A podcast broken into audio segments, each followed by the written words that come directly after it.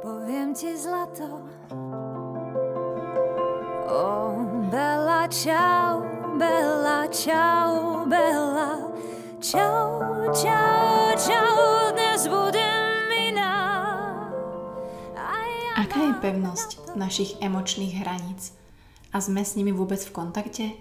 Potrebujeme nájsť rovnováhu medzi sebavedomím a skromnosťou? Na tieto, ale aj iné krásne, zaujímavé otázky mi odpovedala moja dnešná hostka Lenka Vacvalová a musím povedať, že toto je jeden z najkrajších podcastov, aké som nahrala. Ja viem, že to som povedala už niekoľkokrát, ale mám z neho tak krásny pocit, že Lenka do toho vniesla takú svoju úprimnú chuť naozaj kvalitne žiť Tí, ktorí ju možno poznáte ako herečku, moderátorku, iní ju registrujete ako ultrabežkyňu, ktorá naozaj krásnym spôsobom, nielen na Instagrame a sociálnych sieťach, ale aj v reále, ukazuje krásu športu, pohybu, radosti z maličkosti a ako aj ona sama povedala, že časom a rokmi sama zistuje, čo je naozaj v živote dôležité a čo nie. Takže ďakujem veľmi pekne, že ste sa rozhodli a pustili si tento rozhovor že ma podporujete nielen počúvaním a zdieľaním aj tejto epizódy. Budem veľmi rada, ak si ju zazdielate, ak sa čo najviac ľudí k nej dostane a môže si naozaj vypočuť krásne slova, myšlienky a dobrodružstva, ktorých Lenka má neurekom. Nebyť už viacej, nevinná.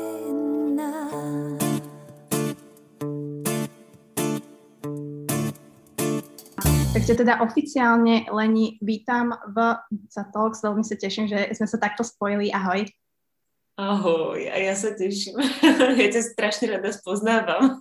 Nápodobne, fakt nápodobne a uh, len aby som dala poslucháčom, alebo teda, ktorí nás teraz počúvajú s tými sluchatkami, také intro, tak jasné, tí, ktorí Lenku poznajú, vedia, o koho ide, tí, ktorí nie ju spoznáte teraz. A ja ju poznám už 2-3 roky, sledujem jej cestu a písala som jej už dávnejšie, cez Instagram, že strašne rada by som s ňou pokecala. Bolo to asi takto pred rokom, rok tam bol, hej, 2020 jún. Aha. Ale ty si nikdy tú správu nedostala. Toto, akože, jak je to možné? Ja som na to pozerala, že jak je to možné a ty si sa mi nakoniec ozvala tento rok, že, že Mati, že a poz, počúvaš moje podcasty a že je to super a Normálne sme si poslali screenshoty, že nikdy sa tá naša no. konverzácia no. neudiala. Jak je to možné? No, no to mi povedz, že ako je to možné, že mne, mne môj Honza vravel, že on to Instagram po nejakej dobe tú správu, keď si ju neprečítaš, tak ju zmaže. Aha, tak. Alebo niečo také. Ale neviem, že aká dlhá tá doba musí byť, ale evidentne rok považoval za dostatočne dlhú dobu. Ale ako je to úlet, že? Že ja som to vlastne nikdy nevidela, akože asi by som sa k tomu ani nepreklikala, keby som nenatrafila na tvoj podcast, ale je to celkom zvláštne. No to mi nahráva vlastne na takú praktickú prvú otázku, že, že ako ty, teda tak si verejne známa osoba, dostajeme sa jasne k tomu, čo všetko robíš, že si žena, každý deň iná žena, ale že jak ty ten Instagram vlastne vnímaš a koľko ty reálne máš tam správ, ja si to neviem predstaviť, že ako operuješ s tým, že verím tomu, že nevenuješ tomu toľko času, pretože behaš strašne veľa kilometrov a to chce veľa času, hej, že ako to manažuješ?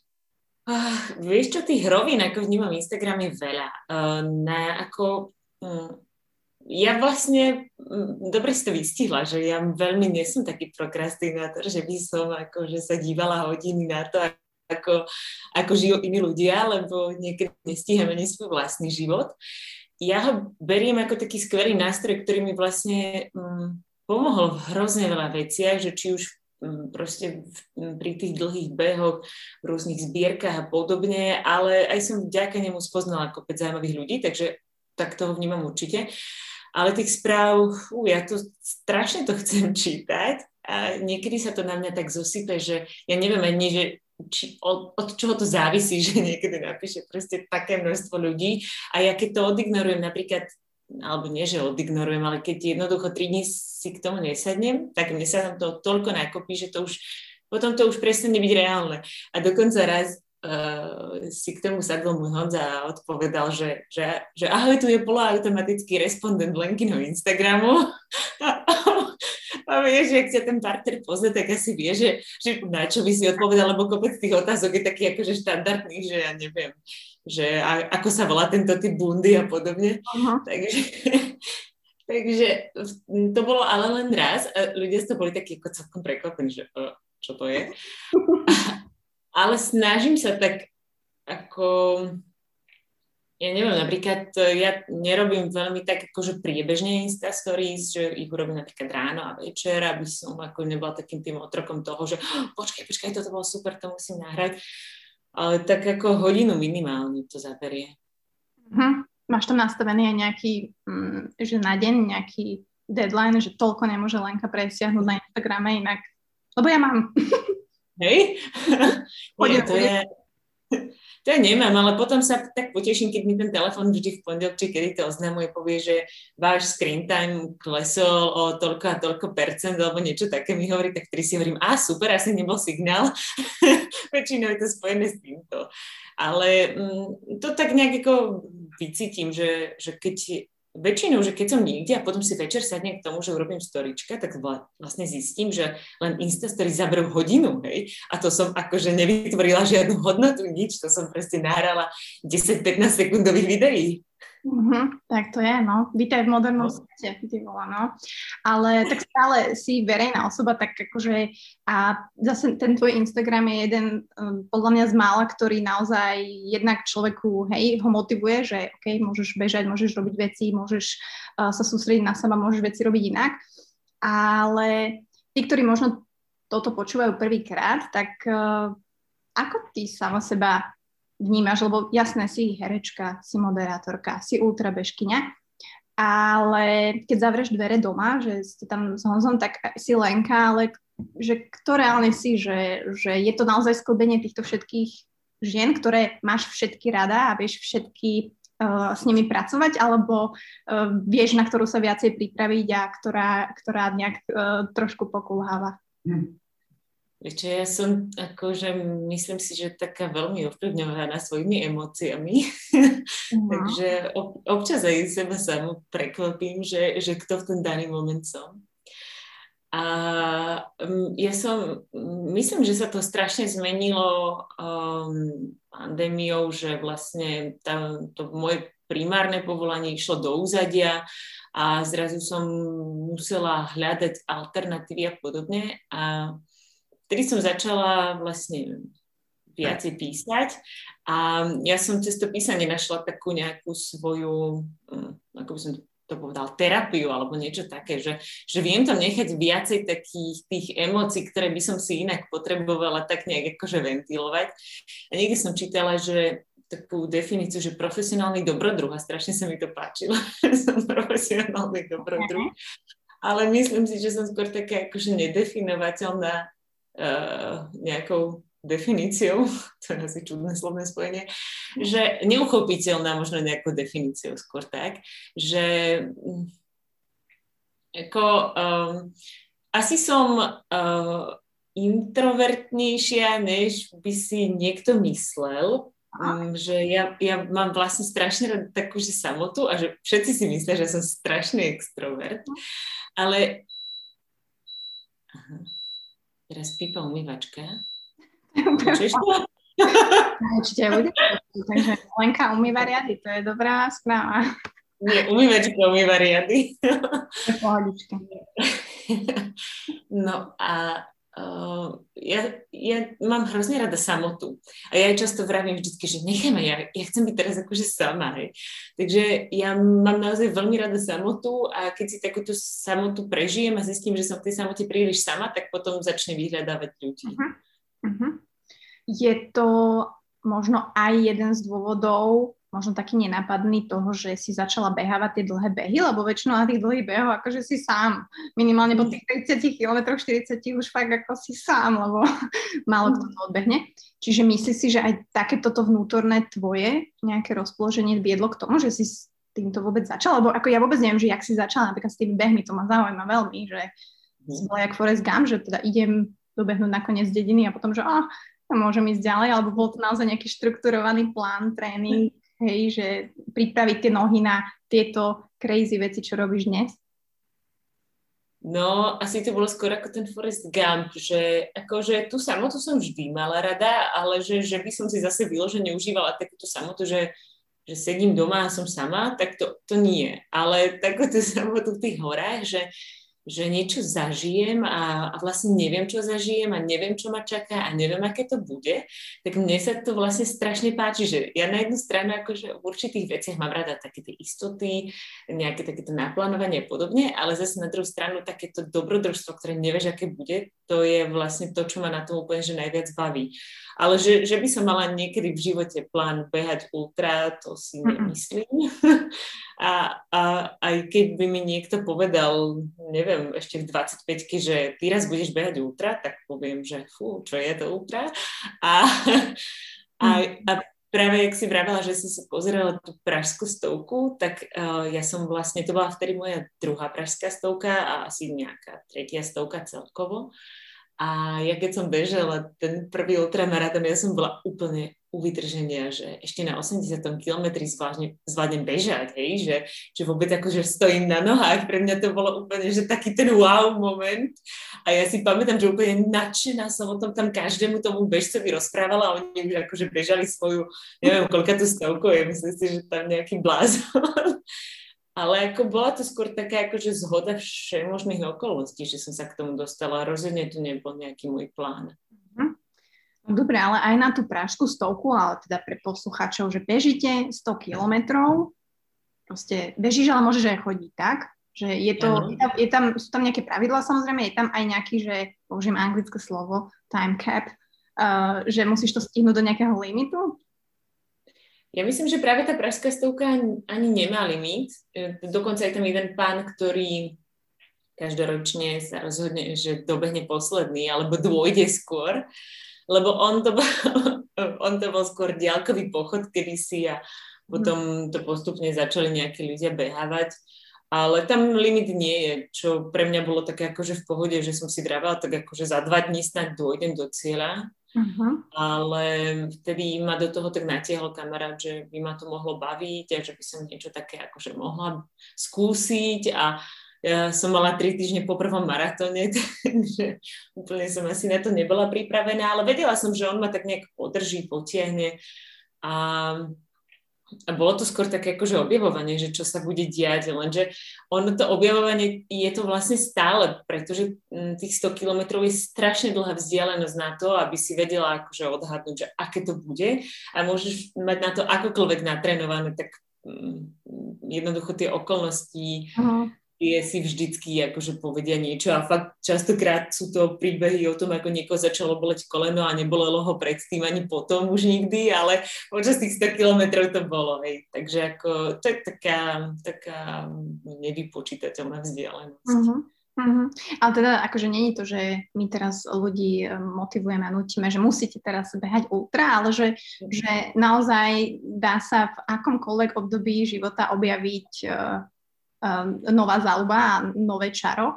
Ale ty si spomínala, že predtým si mala maratón, to znamená, že bola tam nejaká príprava, hej, že, že naozaj tie nohy si musia zvyknúť tréningom, pravdepodobne, a že teda budeš na tých nohách dlho stať. Čiže ty si predtým behávala akože rekreačne asi, 10 km, 20, 40 a potom teda ťa navlekli do tohto, tak?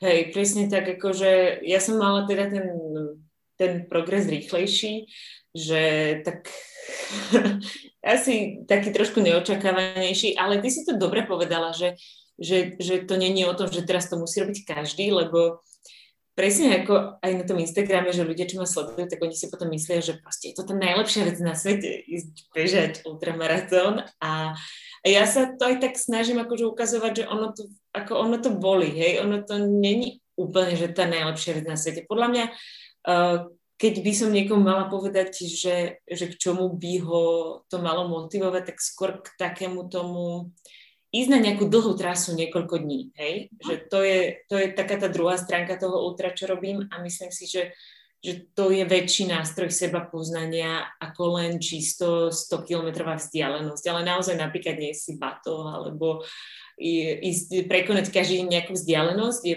podľa mňa mm, niečo, čo by som povedala každému, že by si mal aspoň raz za život skúsiť. Ale to ultra to vôbec nie je nejaká potreba. Niekto sa v tom nájde, ale zase poznám proste ľudí, čo behajú, eh, ja neviem čo, desiatky a pracujú na tom, aby boli čo najrychlejší. Hej. Mhm. Ja viem, že ja by som nikdy nejakú ako extra rýchlu desiatku nezabehla a dala by som do toho podľa mňa rovnako veľa energie a efekt by bol úplne že žiadny a, a trápila by som sa hlavne. Je, že, že toto ma baví, v tom som sa našla, ale neznamená to, že to bude baviť každého. Áno, áno, to je pravda, ale zase vieš, že tvoje fotky a to, jak to prezentuješ, ľudí to, to tak ťa vcucne, že aj to vieme najkrajšie na svete, lebo naozaj je to krásne, tak jak to prezentuješ. Ale je, je. No, sa vidím, že fú, kebyže som na tom štíte hôr, mm, s tými, že tam aspoň vidím, hej, a z toho, aby som si odpalila jedno plúco, tak uh, tiež som bola za to vďačná samozrejme. Ale ono, dobre, že hovoríš aj o tej rýchlosti, lebo tuto sa naozaj inak smeje v pozadí, lebo ja som strašne pomalý e, človek, bežec, môže to byť aj tým, že proste môj tréning je veľmi nekontinuálny, ale ono je to aj vekom, tým nechcem teraz nehovor svoj vek, ale my máme co sa... My budeme podobne staré. podobne mladé. A, a je to pravda, že, že naozaj aj čím si starší, tak tí ľudia vlastne prechádzajú k tým dlhším vzdialenostiam. Vieš, že sa venujú aj, ja neviem, triatlonom dlhším, behom dlhším, čiže asi, asi to dáva zmysel, že, že tí starší ľudia jednoducho už tú rýchlosť nejako nenabeháme, hej, že už asi nebude ako začala som aj pomerne neskoro na to, aby som bola nejaká super rýchla, ale ja som hlavne zistila na ultra, že ja síce vyštartujem pomerne pomalým tempom, ale ja si to pomalé tempo držím celú dobu. Ja na väčšine závodov, keď sa pozriem na prvú 50 a druhú 50 tak ja tam nemám nejaký výrazný tempový prepad, hej. Čo je možno, že vlastne dobré, pretože kopec ľudí vyštartuje strašne rýchlo, majú fakt super rýchlu 50 ale tá energia potom spadne a um, už ju ťažko hľadajú na tú druhú, kdežto ja si tak akože pomaličky vybehnem, a, ale držím, obvykle sa mi to darí držať celých, ja neviem koľko hodín, hej, jednoducho napríklad celých tých 100 kilometrov, že, že vlastne bolo to skôr takým tým objavovaním, že aha, že, že mám takúto nejakú vlastnosť, že viem tak prirodzene odhadnúť asi to tempo alebo čo a v tom sa cítim komfortne, takže no, mm. komfortne, lepšie. Cítim sa diskomfortne, ale v tom diskomforte sa cítim komfortne. Musíš nájsť komfort v diskomforte. To je hej, hej. hlavné. Dobre, a o akom tempe sa bavíme, ak to není tajné?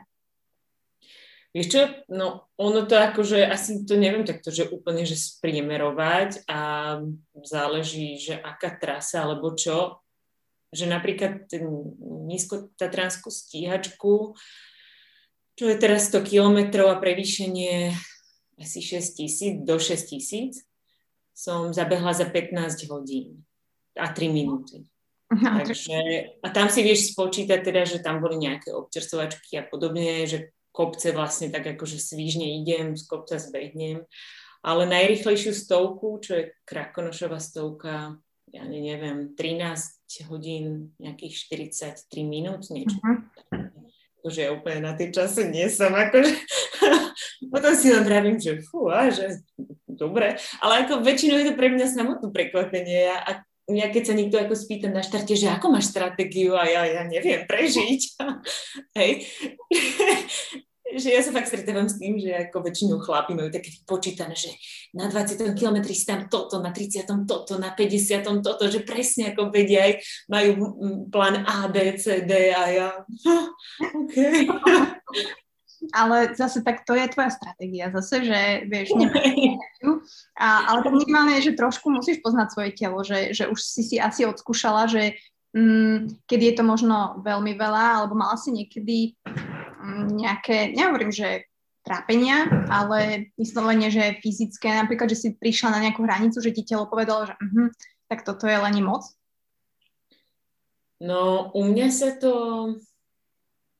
objavuje väčšinou až po závode. Ja napríklad uh, po tej jednej krakonošovej stovke, asi po tej najrychlejšej, mm-hmm. som skolabovala. A, ale až akože po niekoľkých hodinách, napríklad ja neviem, možno, no veľa, on, ja som to dobehla niekedy do poludnia a som skolabovala, ale ono to bolo skôr spôsobené tým, že ja som ten deň dostala menštruáciu a to je ako taký masaker pre telo, že keď sa tieto dve veci stretnú, že, že ono toto telo úplne nejak tak akože potlačilo, zastavilo a ja som sa uprostred noci zobudila a úplne som skolabovala, že mi Honza vtedy musel zavolať záchranku. Uh-huh. Tak vtedy som si ako vravela, že fú, tak toto nechcem, že s týmto musím niečo robiť.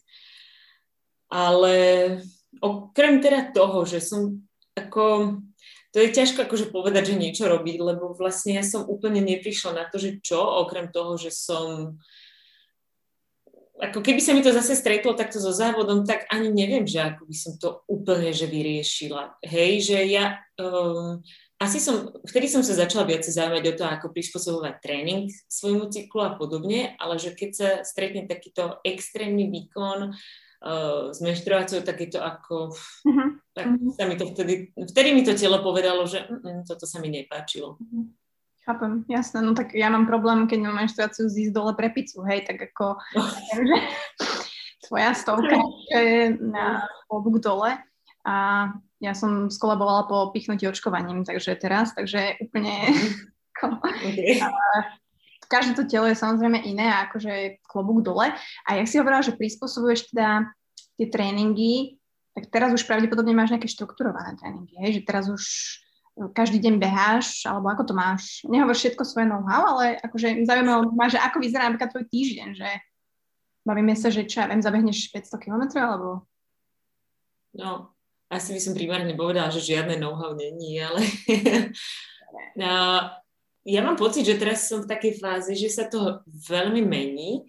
Uh, celý minulý rok to bolo také ako vlastne taký akože jasne štrukturovaný tréning a podobne, ale za som začala viacej uh, tam mať Jednoducho u toho ultra naozaj nejde len o to, koľko nabeháš, hej? že fakt ide o ten pohyb, akýkoľvek, takže začala som sa viac venovať všetkým možným športom, uh, že je úplne jedno čo, napríklad v zime, um, keď mám možnosť byť na ski alebo tak ja napríklad skoro vôbec nebehám, pretože, pretože to pre mňa nie je ako podstatné to, že nebehám a um, je to, ide to naozaj o to, že sa hýbem. Ale uh, začala som to fakt, že aj tak trochu prispôsobovať tomu, že, že práve, že v akej fáze cyklu som, pretože ja som si najskôr myslela, že sú to len ako také, že, že vedia to ako zvládnem presne podľa toho plánu, ako by som to mala a podobne. Ale potom som zistila, že naozaj takéto, že, že sa na začiatku tej menštruácie zastavím a oddychnem si, ma potom ako, ja potom urobím vždy strašný progres vďaka tomu. Takže v tomu som to začala celkom dosť prispôsobovať. A potom aj také, že častokrát ja som mala tendenciu ísť hrozne cez ten závid, že cítila som, že som unavená, ale to je, ja som na ten pocit, že som unavená hrozne zvyknutá, hej, a ja viem, že ja to rozbehám a že však ja zvládnem to mm-hmm.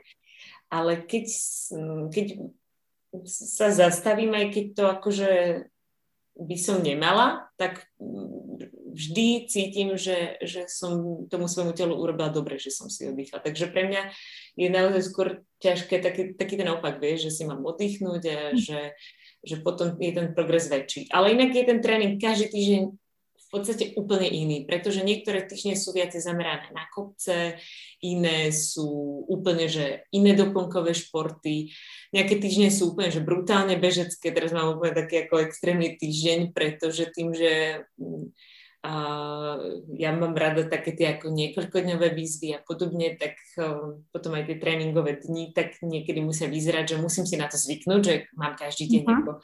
toho veľa, no tak teraz mám takú výzvu, že to keby som ti povedala, tak si myslím, že som sa zbláznila. No, tak no, teraz mám takú výzvu, že každý deň maratón. Prosím. Ale akože dneska mám štvrtý deň a, a padám na hubu ale ono sa to potom, potom vždy hrozne ako prejaví. No. Pohode ľudia, ja tu predýchávam, hej, vy zatiaľ Lenku ďalej. Ale to není, také není každý týždeň, hej, to je ako teraz, tá, tento týždeň taká výzva, ale potom už sa teším, ako si v pondelok, že vyložím nohy. Keby otvorili bazény, tak by som ani týždeň nebehala a šla si niekoľkokrát zaplávať. Hej. Dobre, čiže dneska, my toto nahrávame o 13. na obed, či dneska si už zabehla maratón? Dneska som zabehla 28 kilometrov a mhm. potom ešte večer mám tú, tú druhú, akože mám to tak do dvoch fází mm. rozdelené, že dlhšie a kratšie. OK. okay. Je, to ale, je to ale o tom, že, uh, že man, aby si to telo zase postupne zvyklo na niekoľko dňové záťaže, pretože mám akože taký proste taký plán v lete takej dlhej trasy a, a takto si to telo na to vždy najlepšie zvykne. Ale ono je to, častokrát je to naozaj jedno, keby každý deň aj toľko ubicyklujem, alebo je to naozaj o tých hodinách, čo stráviš tým pohybom, nemusí to byť len o tom behu. Jasne, jasne. Ja dneska mám také, že brušné cvičenie aspoň.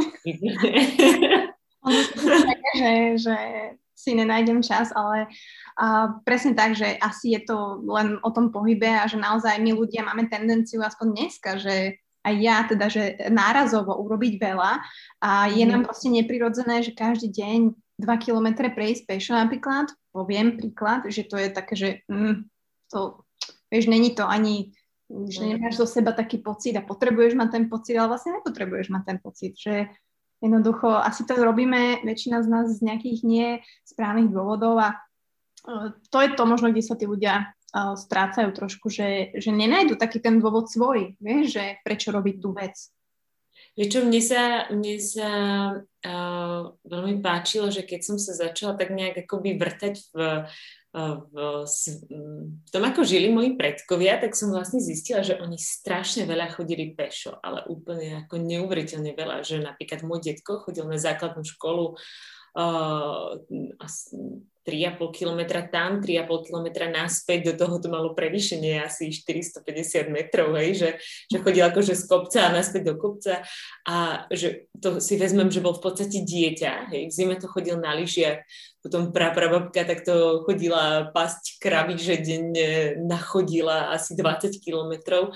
A to boli úplne neuveriteľné vzdialenosti a nikomu to neprišlo vôbec akože zvláštne, že jasné, um, ten, keď, je, keď človek naozaj len beha, tak je to také ako um, veľmi monotónne a je to veľká záťaž pre to telo, ale naozaj často stačí len chodiť, hej, že že nebyť taký ako pohodlný, všade sa nedoviezť len tým autom a podobne.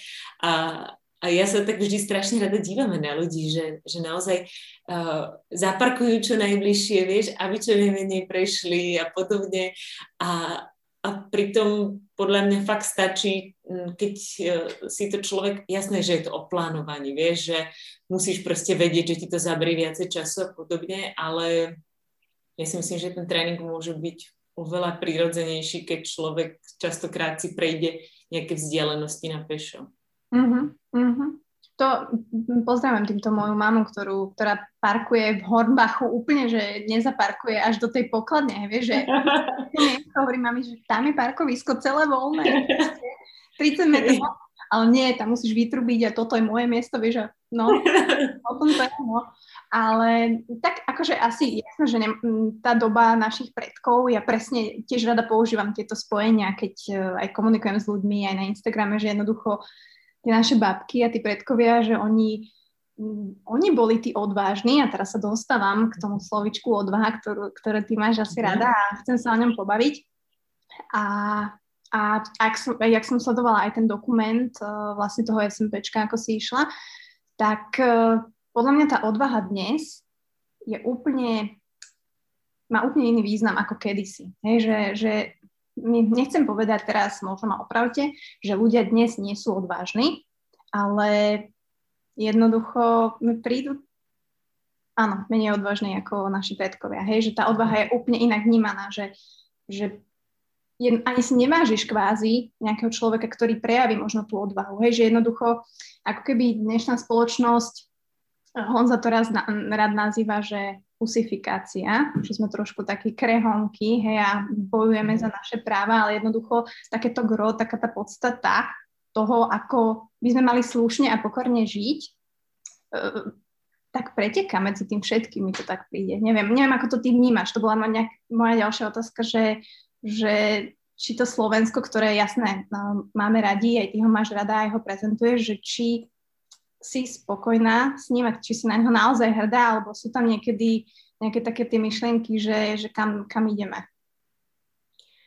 No určite som hrdá na to, že som zo Slovenska, ale myslím, že nám častokrát tak všeobecne ľuďom chýba taká naozaj tá odvaha, že povedať si uh, svoj názor, ale taký ako nie taký ten, že vieš, ako, ako dnes si každý myslí, že môžem si povedať hociaký názor a veď, akože, veď to je taká ako doba, to je demokracia, to je neviem čo, ale um, taká tá odvaha aj mať to podložené nejakými vedomosťami, a,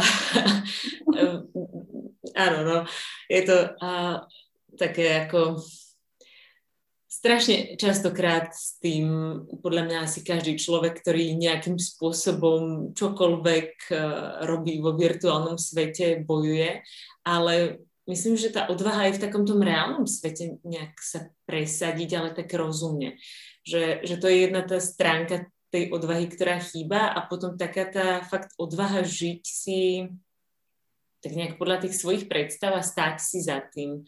Že, že keď mi častokrát aj ľudia píšu, že ja by som hľadala odvahu na to, na hento, a keď som išla bežať SMPčko, tak som sa vtedy spýtala na Instagrame, že, že na čo hľadáte odvahu.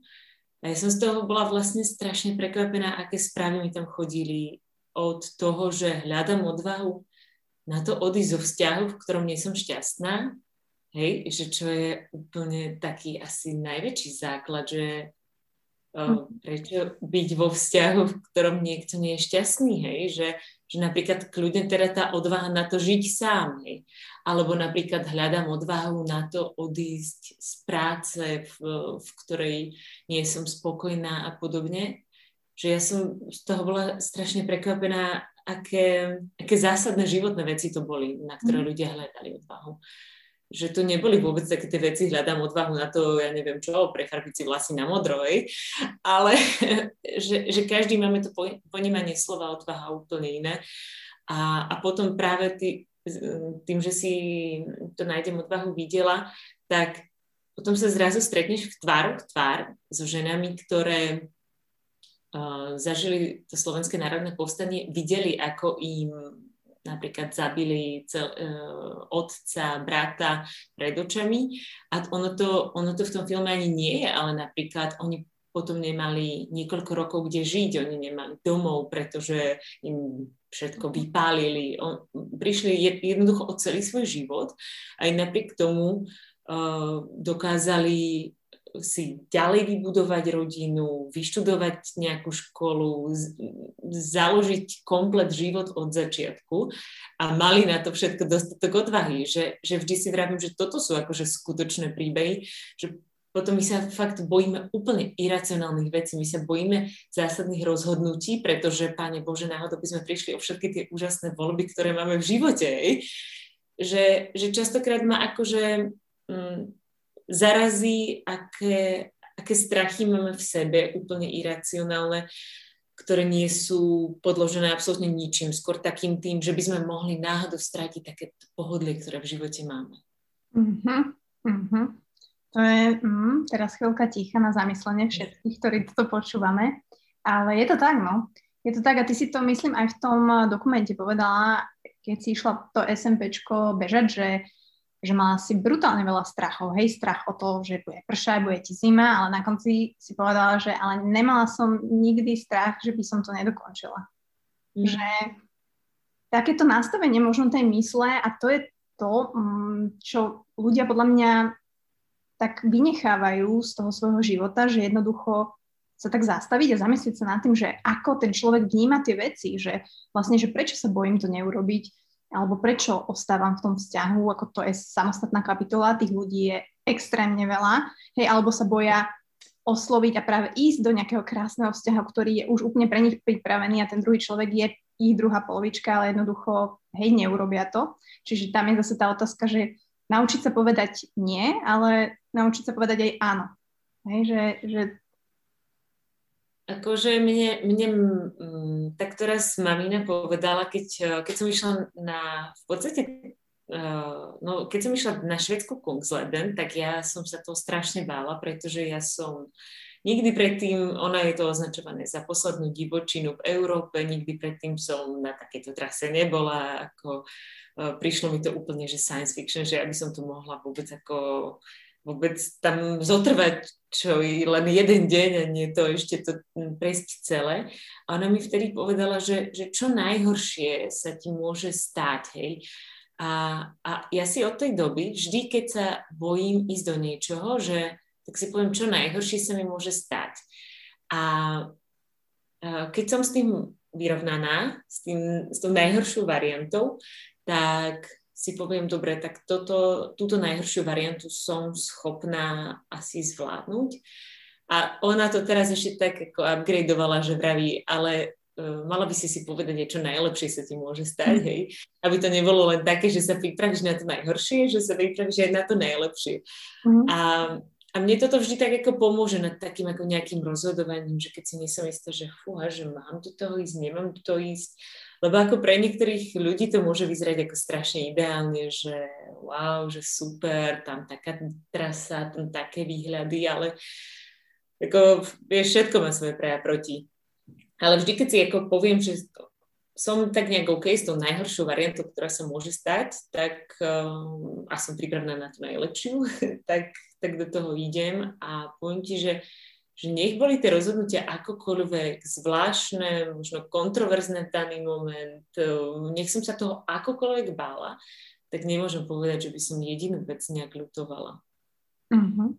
Ani jednu? Ani jednu jedinú? Uh-uh.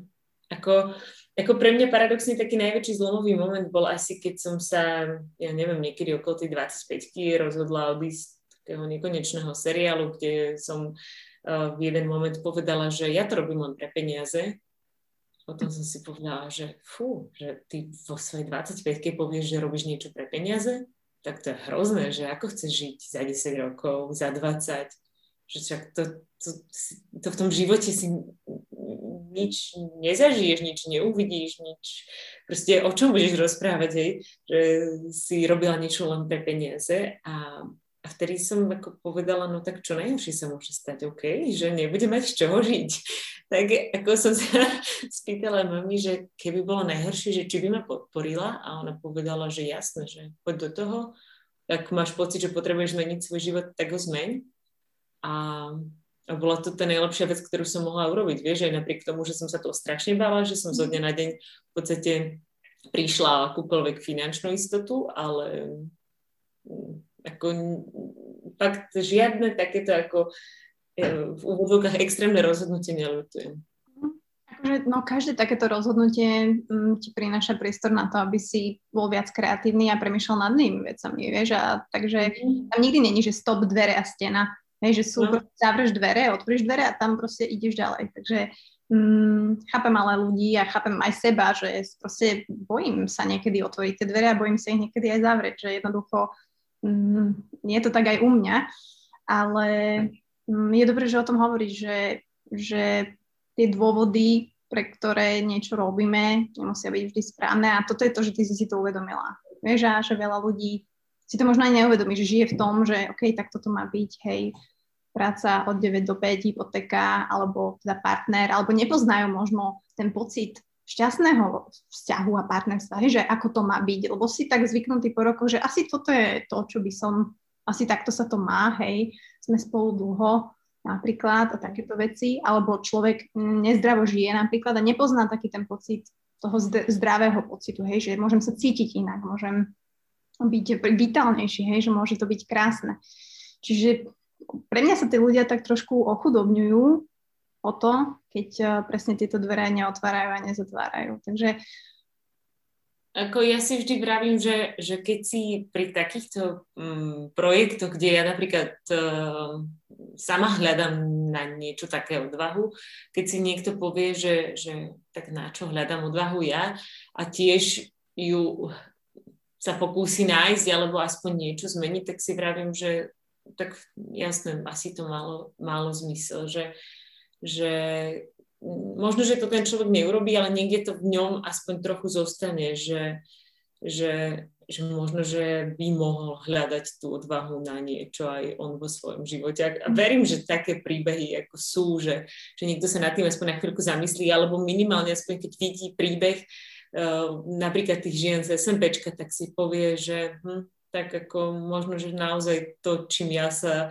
tu stresujem, je oproti tomu, čo zažili oni nič. A možno, že mu ten jeho život zrazu príde o čosi lepší a ideálnejší.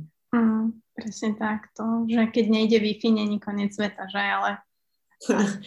Nie? Viem, viem, Zatiaľ funguje.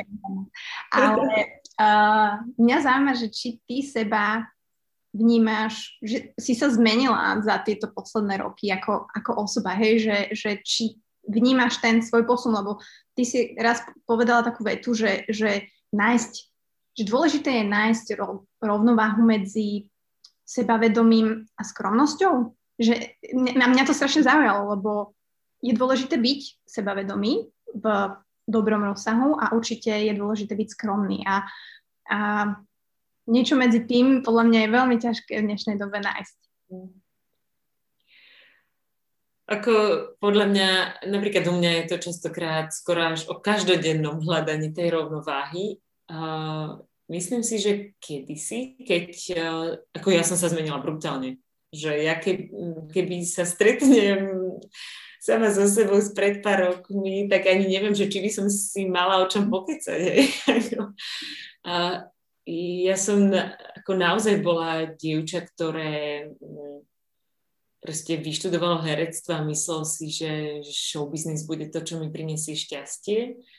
A keď som zrazu tak nejak bola súčasťou toho, tak som začala prichádzať na to, že, že ma to skôr robí nešťastnou než šťastnou. A myslím si, že určite v nejakom období svojho života som bola, že prehnane sebavedomá, ani som nemala byť na čo. A myslím, že teraz sa častokrát uh, podceňujem viacej, než, než by som mala, že, že potom si poviem, OK, no tak teraz, teraz, teraz buď viacej sebavedomá, že len um, mne sa najviac páči takéto, že, že si dokážem už občas budovať nad niektorými vecami nadhľad. To je taký ako môj celoživotný cieľ a čím som staršia, tým to vnímam intenzívnejšie, že budovať si nadhľad to je niečo, čo ako častokrát mám úplne, že absenciu tohoto, pretože ako ja sa dokážem fakt úplne rozložiť na malinkaté kúsky kvôli blbostiam, hej, aj na tých dlhých trasách, že ja sa dokážem psychicky zrútiť z toho, že nemám na večeru rýžu, ale ako, taká iracionalita toho je vtipná. Ale mne teda asi brutálne mm, brutálne tak nejak pomohol môj partner, ktorý úplne, že zmenil môj život a ja mu občas vravím, že ja by som asi bola, že ma stretla v takomto období, keď som sa strašne ako nejak formovala niekam, hej? A ja som vlastne nevedela úplne, že kam. Uh-huh. A ja som stretla um, takého, že dobrodruha, ktorý mi ukázal, že, že proste čokoľvek, čo chcem, kamkoľvek chcem výjsť, teda skoro kamkoľvek, čokoľvek chcem zažiť, že nič nie je nemožné, takého, že až je smena. Hej. Uh-huh. A ja mám pocit, že ja, ja som tomu tej jeho uh, vízii života tak strašne uverila, že dneska som ešte väčší jesmen ako on. Hej.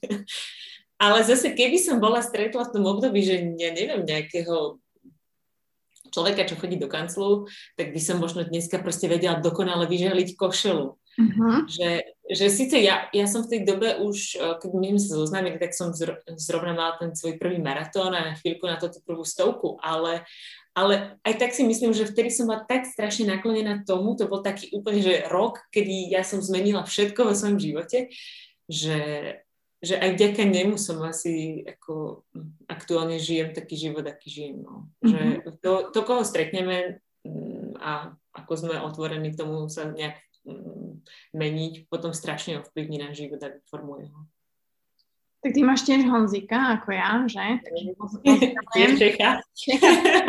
si sa stretli na nejakej československej hranici, nejakej stovke tam na hrebení, že? Na?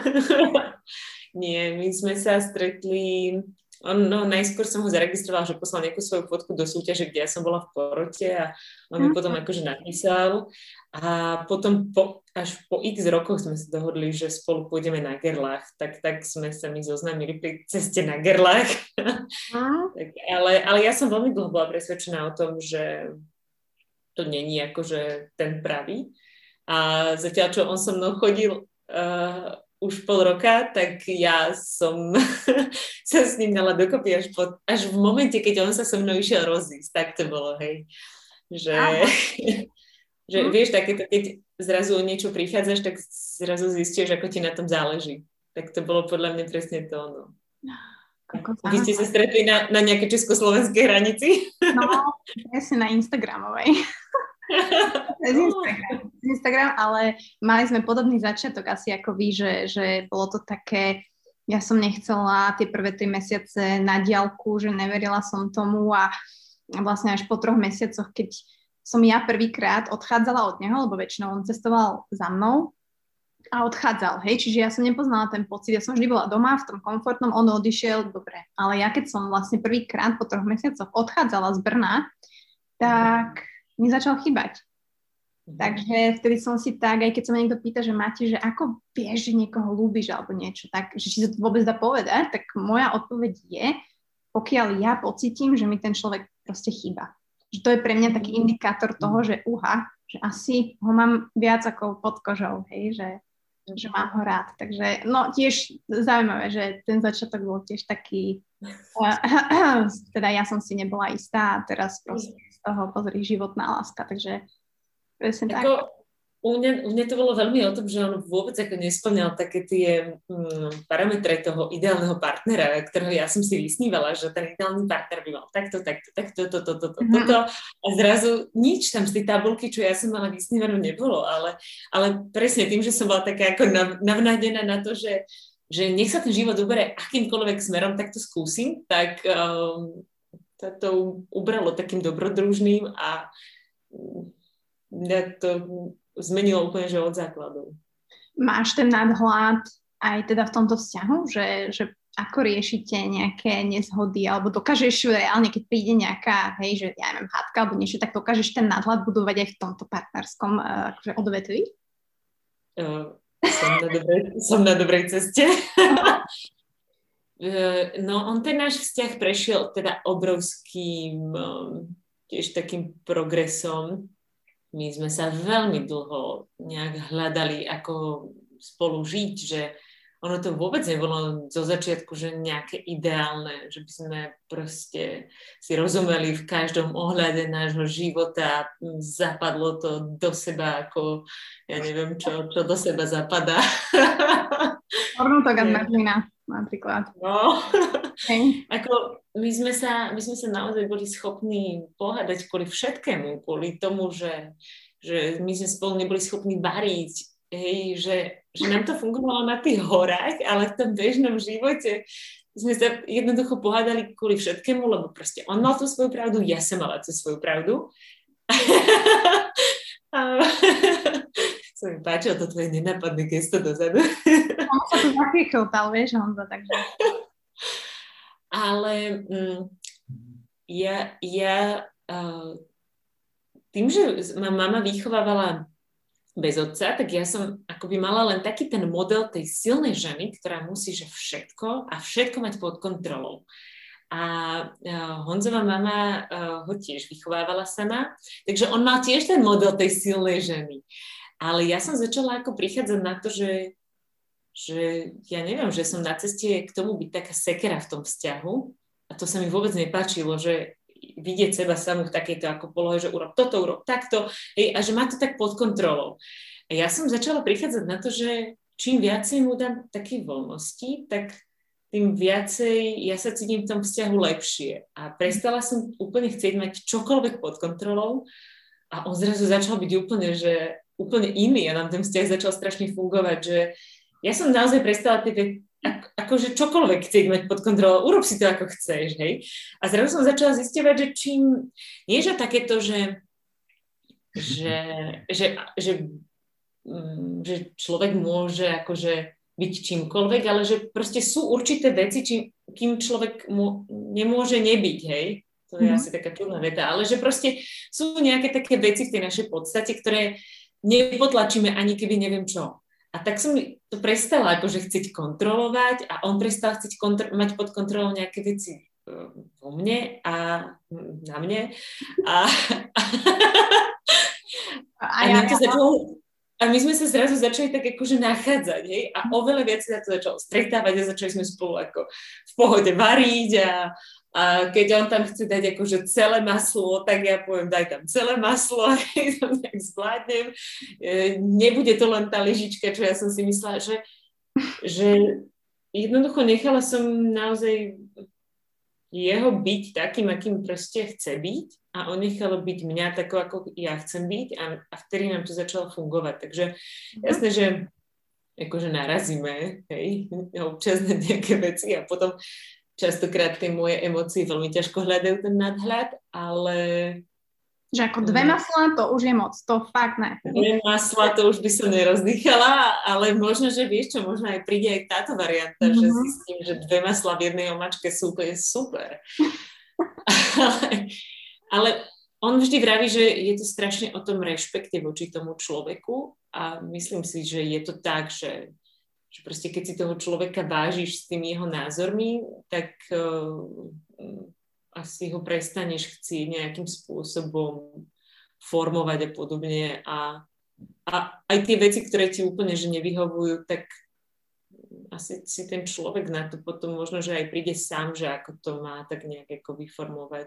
Ja neviem, no ako bolo to, bola to strašne dlhá cesta a myslím si, že, že sme, sme sa našli napríklad tak posledného pol roka naozaj tak úplne, že tak naozajstne. Uh-huh. Uh-huh. Takže vidíš, že není to všetko hneď.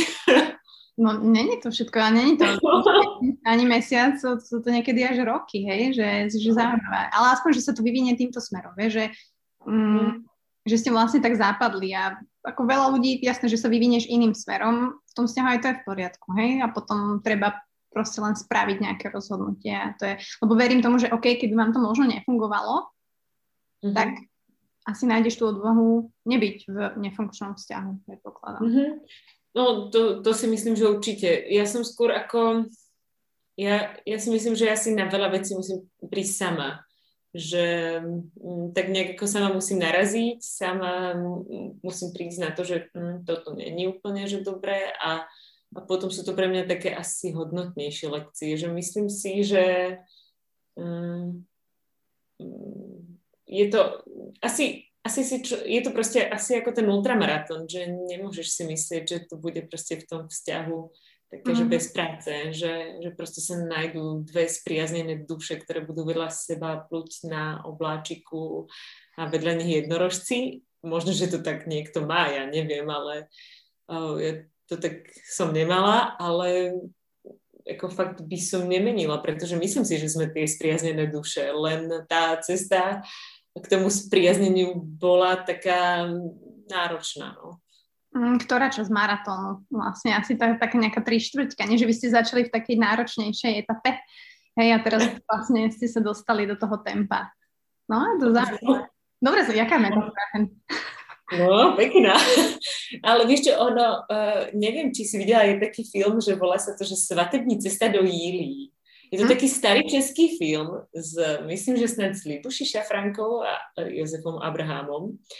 A ono, uh, Honzo mi vždy vravil, že my sme ako v tom filme a potom asi po dvoch rokoch sme si to pozreli a vravím, hm, tak to sme my, že uh, on ju zoberie na takú ako náročnú cestu, kde oni sa plavia snáď na nejakom kajaku, potom idú na nejakú horu, potom on tam nesie nejaký, uh, nejaký kus dreva vraví tomu trám naší lásky.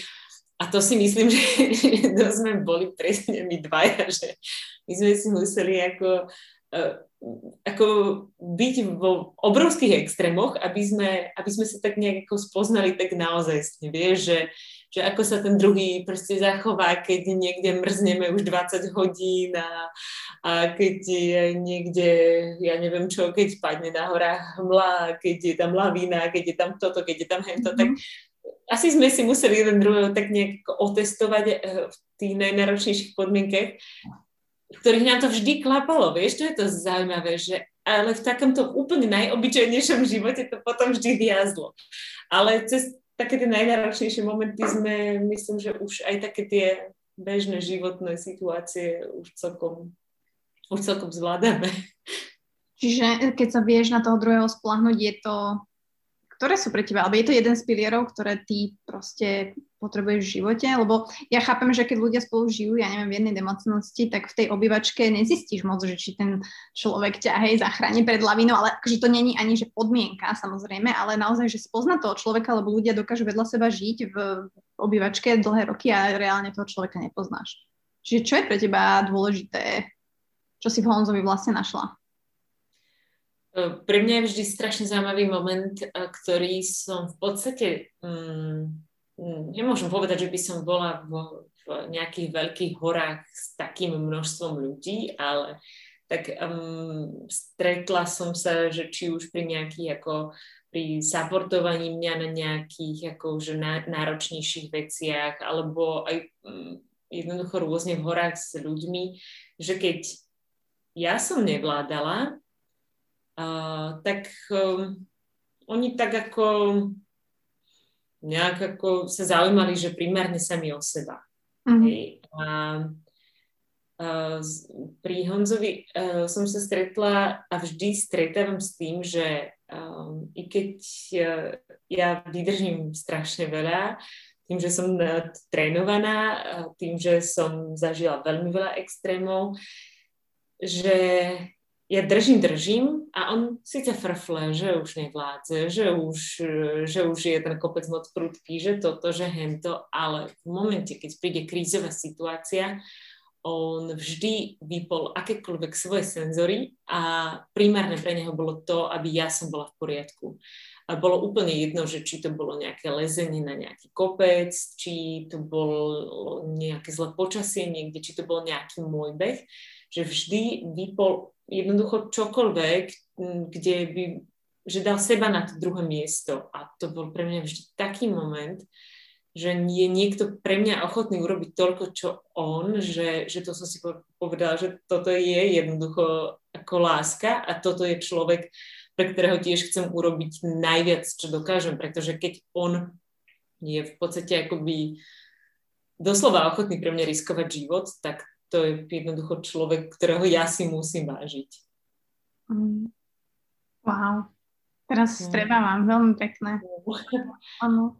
Ja sa to tak vždy premietam aj do môjho života, že, že, že si ochotný kvázi, alebo tá pomoc druhému, že teraz sa všade tlačí to, že ty musíš uh, sám seba, hej, a musíš byť ako ty na prvom mieste a tak, ale keď reálne príde tá situácia nejaká životná, alebo žije, každý si žije, tak a máš neviem sa starať o niekoho alebo niečo, tak vždy proste pomôžeš tomu druhému skôr, akože že put there first, že jednoducho ja nedokážem sa zaškatulkovať do tej, že zistila som, že to nedokážem, že nedokážem put myself first, aj keby to malo byť, že jasne starať sa o seba a mentálne zdravie a tak, ale jednoducho, že tá pomoc druhým, nehovorím, že to tak má každý a bude mať každý, ale to je pre mňa taký ten prejav mm, takého toho, člo, také tie človečiny, čo mm. možno dneska chýba, ak by som to tak mala povedať, to tá človečina, že mm, tá pomoc druhým, aj, aj ty vlastne, ak si behávala, aj si vlastne vyzbierala detičkám uh, peniažky, že jednoducho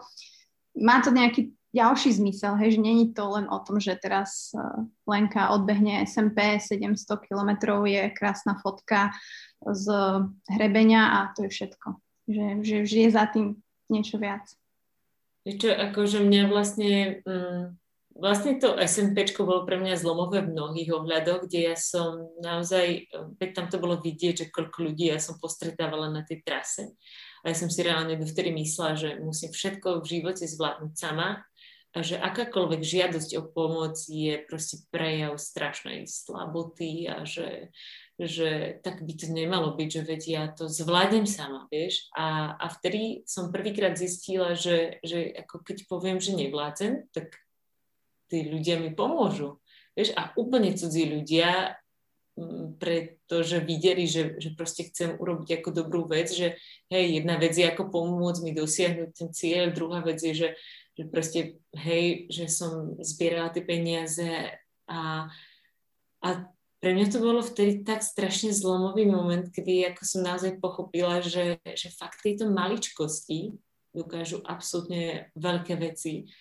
A potom, aj keď som bola v, hm, v Pirenejach, tak v Pirenejach ako som tiež zbierala na, za, na tú zážitkovú terapiu a, a, a občas mi prišli správy typu, že vieš, že ako ja hm, som na prepáč až teraz, že ja som čakala, kým ja neviem čo, kým mi príde výplata, e, ja si nemôžem dovoliť viacej, alebo som študentka, našetrila som 5 eur a úplne som si vrala, to je neuveriteľné, že, že je jedna vec, že často sa fakt teraz sústredíme na takéto, že tam nás vyhejtuje hen ten, tam ten, tam nám niekto 10 krát napíše, že sme zle nakrajali tú mrkvu, že toto nás rozhodne zabije, ale potom, keď sa človek sústredí aj na to všetko dobré, čo sa deje, tak vlastne zistí, že, že sa toho deje veľa dobrého. Takže tá pomoc druhým by podľa mňa, ak, určite nesmieme zabúdať sami na seba, ale tá pomoc druhým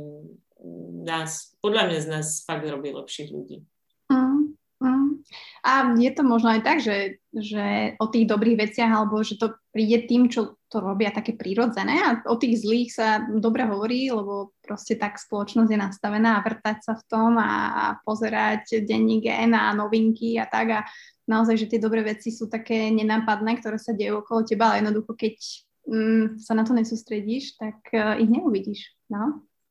Ale, ale musím ti povedať, že keď som akože objavila ten tvoj príbeh, tak to je ako kapitola sama o sebe a to ma úplne, že ako dostalo. Že fakt, že klobúk dole, lebo ten tvoj príbeh je fakt veľkolepý a mm, neviem si to ani predstaviť a myslím si, že, že si fakt tako, že si fakt pekný človek a robíš, robíš ako pekné veci, takže aj z teba by si mnoho ľudí určite malo brať príklad, pretože tie vzťahy, fakt si častokrát ľudia stiažujú aj v mojom okolí proste také veci vo vzťahoch a pritom sa pozrieš a vlastne vôbec nič nechyba, hej, že, že fakt frfleme na také blbosti a mm, potom sú úplne iné veci podstatné. Že je super hm, hovoriť o takých veciach a byť s takými vecami konfrontovaný.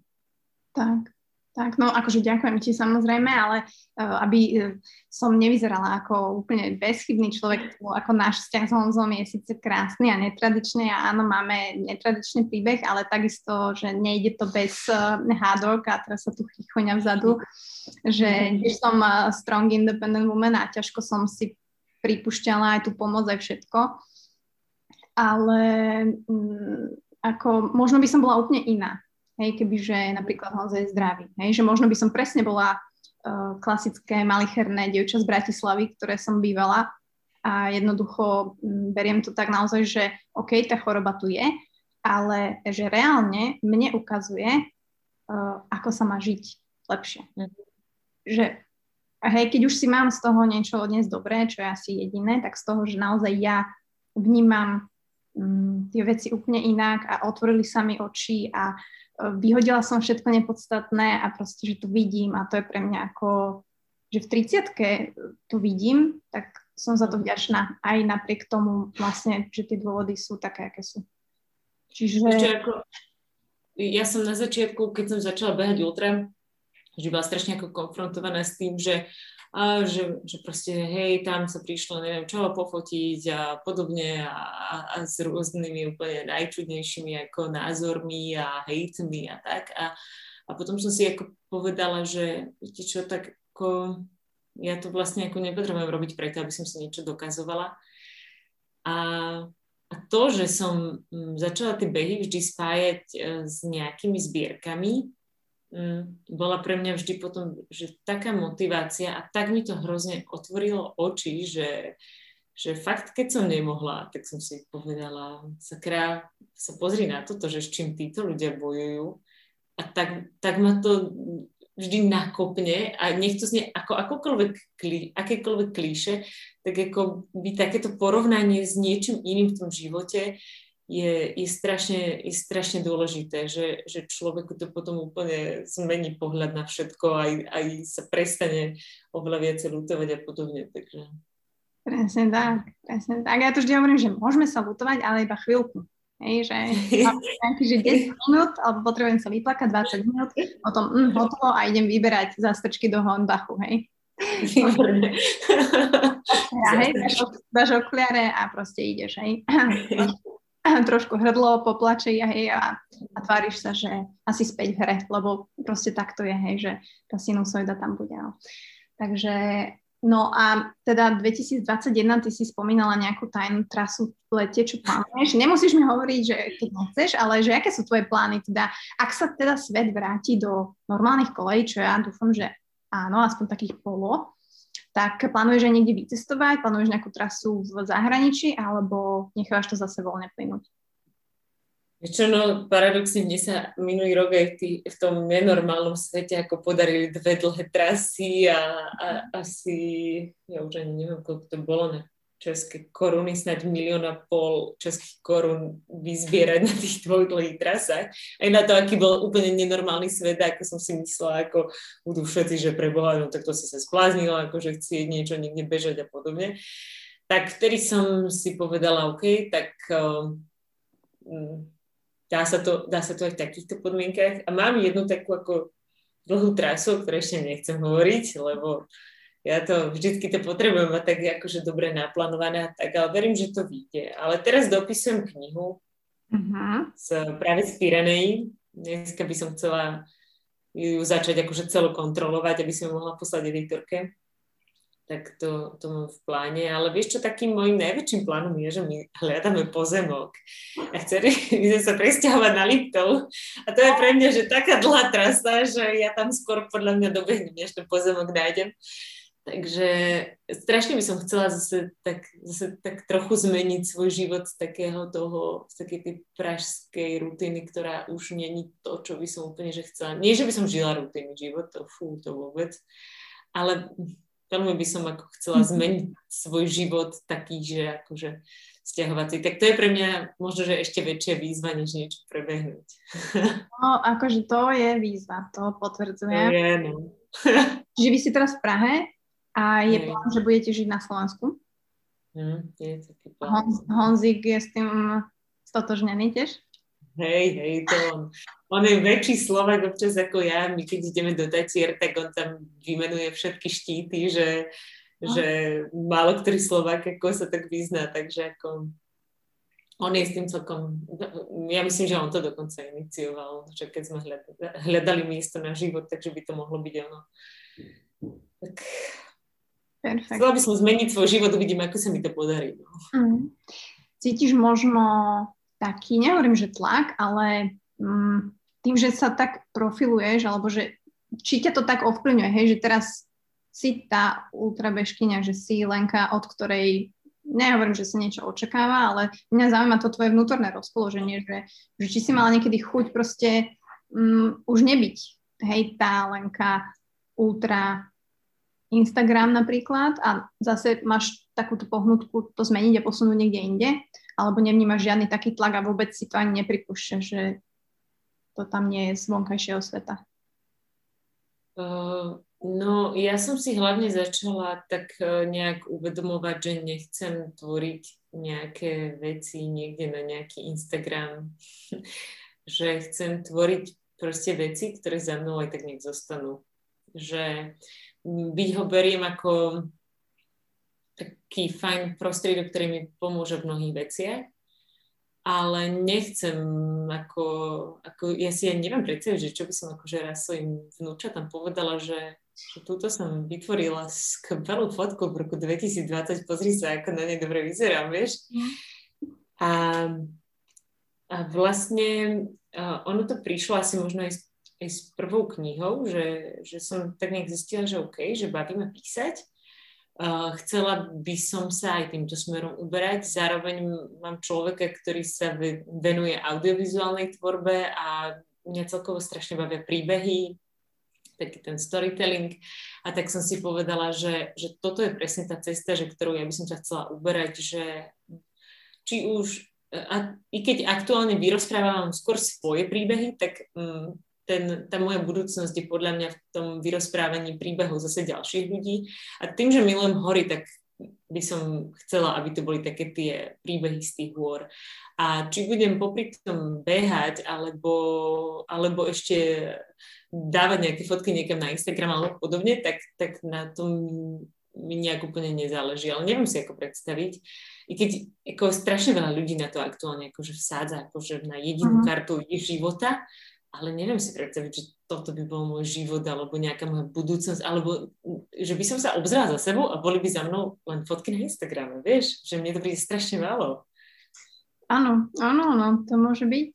To môže byť. No a um, plánovala si, teda tú knižku teraz dopisuješ, prvú knižku Nájdi odvahu, tá vyšla minulý rok, mm, tak vyšla v oktobri a teraz vychádza vlastne v Slovenčine. Ona bola napísaná v Slovenčine, preložená do češtiny, potom prišlo tisíc otázok, prečo vyšla v češtine, nie v Slovenčine. A, uh-huh. Ale a, teraz vychádza aj v Slovenčine a, a niekedy zase na jeseň bude vychádzať táto aj v Slovenčine, aj v češtine by som veľmi chcela, aby vyšla, aby som sa vyhla e, ďalšej vlne zbytočných otázok. Ehm, a neplánuješ nejaký svoj podcast? Ešte ja som, ja si robím také akože sama pre seba a vrem tomu domov o tom nezavolám, ale vzhľadom na to, že teraz potrebujem dávať veľa myšlienok do, do tej knihy a nejak ako mňa to baví, mňa podcasty veľmi baví, baví počúvať, ale úplne ma ich nebaví tvoriť. Takže, so, takže super, že sú takí ľudia ako tí, ktorí ich robia, pretože vieš, akože, že niekto sa, ja neviem čo, radíva na filmy, ale tiež by nechcel točiť, takže ja to mám takto s podcastami, že, že ja si ich rada vypočujem, ale myslím si, že robiť dobré podcasty je umenie a takých ľudí čo to robia tak dobre, napríklad ako ty, alebo ani neviem, akože ešte koho by som ako povedala, hej, tak to, to je strašne málo a tiež je za tým strašne veľa práce. Je, no. Mňa baví takéto, keď to má aj to video, no.